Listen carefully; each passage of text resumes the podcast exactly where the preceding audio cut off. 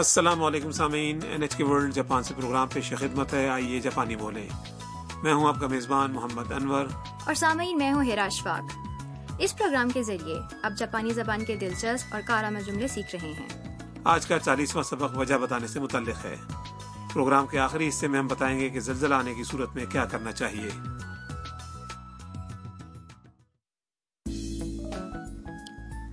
تام اور میاں ہاروسا ہاؤس میں آرام دہ انداز میں بیٹھے ہوئے تھے کہ اچانک ایک غیر متوقع بات ہوئی۔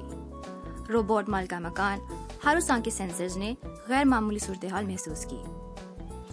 آئیے سبق نمبر 40 کا مکالمہ سنتے ہیں۔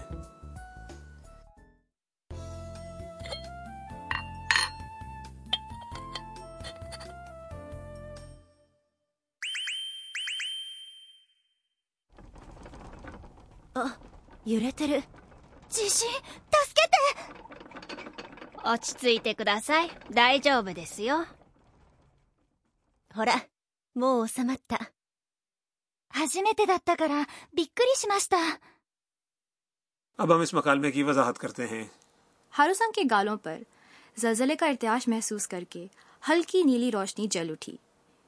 میاں نے بھی جھٹکے محسوس کیے اور کہا، یورتر، ارے زمین ہل رہی ہے۔ تام خوفزدہ ہو کر چلا اٹھی، زلزلہ بچاؤ۔ ہاروسان نے اسے تسلی دیتے ہوئے کہا، پرسکون ہو جائیں، دائجوبو دیسو، سب ٹھیک ہے۔ ارتعاش رکنے پر میاں نے تام سے کہا، ہورا مو سمجھتا، دیکھو اب رک چکا ہے۔ تام کو کچھ اطمینان ہوا اور اس نے کہا، ہاجیمتے داتا کرا بیککوری شماشتا، پہلی بار تھا اس لیے میں خوفزدہ ہو گئی۔ زلزلے کا پہلی بار تجربہ ہونے پر کوئی بھی شخص خوفزدہ ہو سکتا ہے، خصوصاً جن ممالک میں زیادہ زلزلے نہیں آتے، وہاں کے لوگوں کے لیے تو پہلی بار زلزلے کا ہلکا جھٹکا بھی خاصا خوفناک ہوتا ہے۔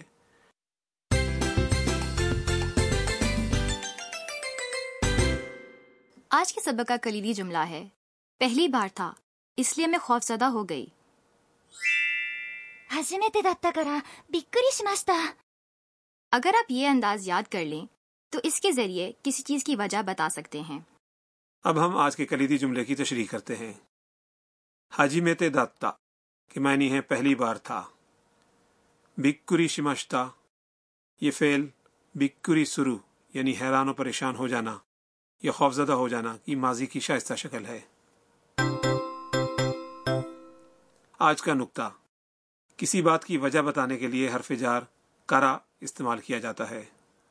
مکالمے میں تام نے اپنے خوفزدہ ہو جانے کی وجہ یہ بتائی تھی کہ اسے زلزلے کا پہلی بار تجربہ ہوا تھا۔ جی ہاں، پہلی بار تھا کہ جاپانی تو ہے ہاجیمتے داتا، اس کے بعد کرا لگانے سے یہ بنا ہاجیمتے داتا کرا، یعنی چونکہ پہلی بار تھا اس لیے۔ اچھا یہ بتائیے کہ ہاجیمتے داتا اور ہاجیمتے دشتا میں کیا فرق ہے؟ ہاجیمتے دشتا شائستہ شکل ہے، جبکہ ہاجیمتے داتا سادہ شکل۔ کسی بات کی وجہ بتانے کے لیے عموماً شائستہ شکل کی بجائے سادہ شکل کے بعد حرف جار کرا استعمال کیا جاتا ہے۔ اور سادہ شکل سے کیا مراد ہے؟ سادہ شکل میں جملے کا اختتام دس یا مس پر نہیں ہوتا۔ دس کا ماضی کا صیغہ ہے دشتا اور اس کی سادہ شکل ہے داتا۔ تو سامعین اب وقت ہوا ہے مشق کا، تو سنیے اور دہرائیے۔ ہاجیمتے داتا کرا، ہاجیمتے داتا کرا بیککوری شماشتا، ہاجیمتے داتا کرا بیککوری شماشتا۔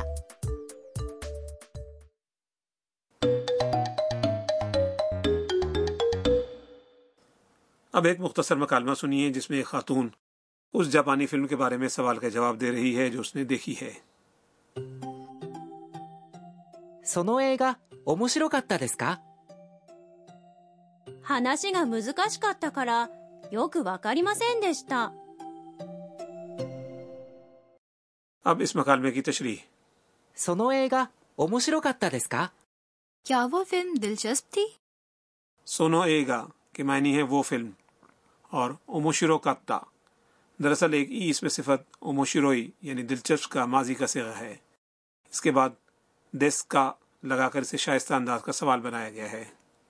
ہاناشی گا مزوکاشیکاتا کرا یوکو واکاریماسین دیشتا، چونکہ کہانی مشکل تھی اس لیے اچھی طرح سمجھ نہیں آئی۔ ہاناشی کا مطلب ہے کہانی.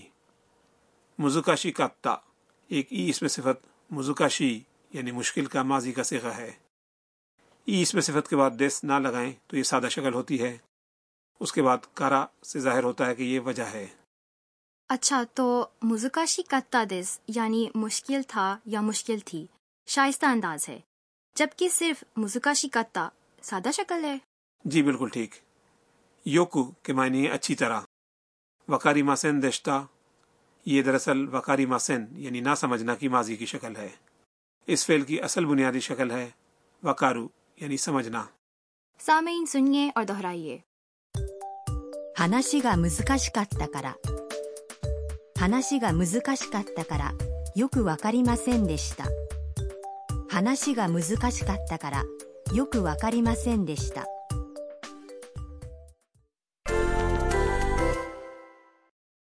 اب ایک مثال کے ذریعے مشق.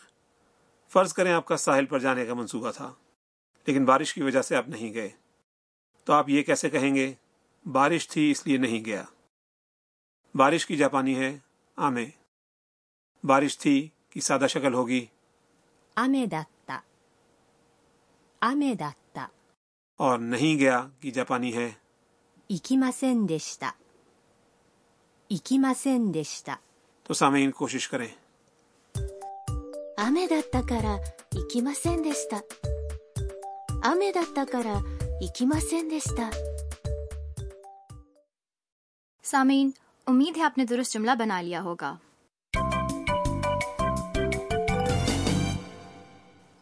اب اضافی معلومات کا کارنر. آج کا جملہ تام کا ہے، اسے اسی طرح یاد کر لیں. تاسکتے، تاسکتے کے معنی ہے بچاؤ یا مدد. یہ فعل تاسکیرو یعنی مدد کرنا کی تے شکل ہے.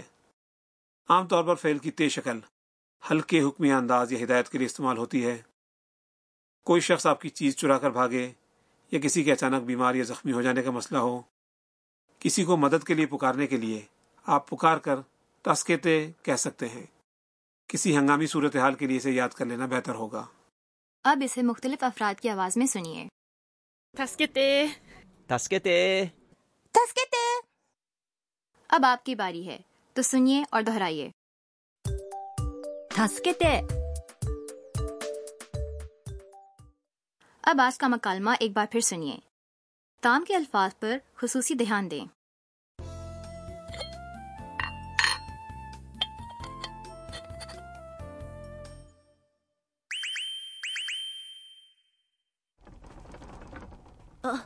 یوریتر جیشن تاسکتے.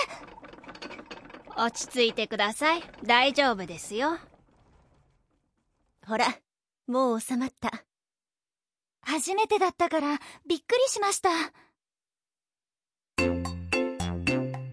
ハルさんの知恵袋。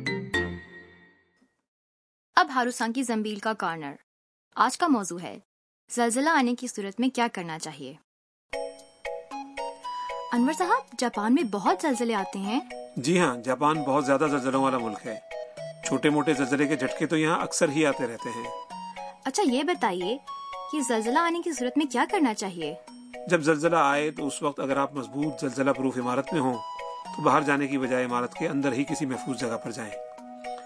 ارتعاش شدید ہونے کی صورت میں ارتعاش تھمنے کا انتظار کریں، اس کے بعد احتیاط کے ساتھ جگہ تبدیل کریں. کسی عمارت کے اندر ہوں یا باہر، دونوں صورتوں میں سر کو بچانا نہایت اہم ہے. کشن، کتاب یا بیگ وغیرہ سر سے کچھ اوپر تھام کر رکھیں. میز کے نیچے پناہ لینا بھی ایک کارآمد طریقہ ہے. ایسی صورت میں میز کے پایوں کے اوپری حصے کو مضبوطی سے تھام لیں. ارتعاش رک جائے تب تو کوئی مسئلہ نہیں ہے نا. زلزلے کے بعد کے جھٹکوں یا آفٹر شاک سے بھی محتاط رہیں، اور سمندر کے قریب کے علاقوں میں سونامی آنے کا خطرہ بھی ہے، اس لیے جلد از جلد بلند مقام کا رخ کریں. یہ بہت کارآمد معلومات ہیں. سامعین آپ جاپان آئے تو ان باتوں کو ضرور یاد رکھیں.